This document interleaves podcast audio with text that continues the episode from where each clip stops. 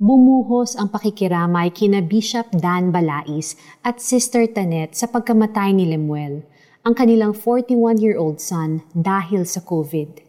During the memorial service, Bishop Dan shared that this was their second Gethsemane experience when they had to surrender their children to God.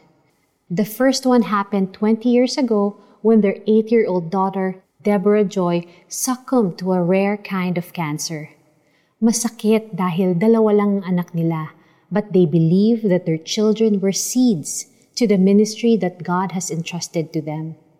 After Deborah died, Intercessors for the Philippines, a national prayer movement was birthed. Its mission is to equip the body of Christ to be the holy bride in this end time season and to mobilize them to pray for national revival and transformation. Bishop Dan also believes that Lemuel is the seed for the breakthrough and the coming revival in the nation their sacrifices as a family, and their strength to carry on with God's mission for the nation serve as an inspiration. Many church members, especially the youth, were stirred up to be more serious in their faith and to live out the purpose of God in their lives. In planting, the seed buried in the soil seems to die. It sacrifices everything and is lost. But this leads to the growth of the plant.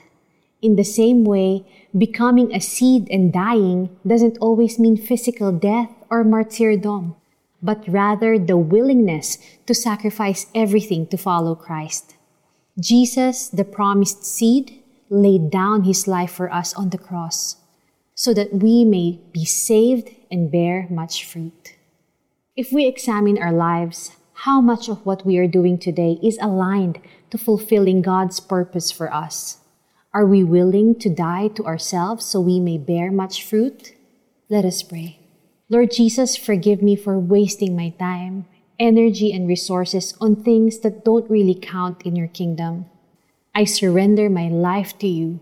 Help me to die to myself so I can follow you and bear much fruit for your glory. In Jesus' name, amen. For our application, ask God, What is your mission for me? Pray and write down your action plan and strategies to die to self that will help you fulfill God's mission in your life. Pakatandaan ninyo, hanggat hindi nauhulog sa lupa ang butil ng trigo at mamatay, mananatili itong nag-iisa. Ngunit kung ito'y mamatay, mamumunga ito ng sagana. John 12:24. Ako po si Lara Kigaman Alcaraz. God bless you. God keep you.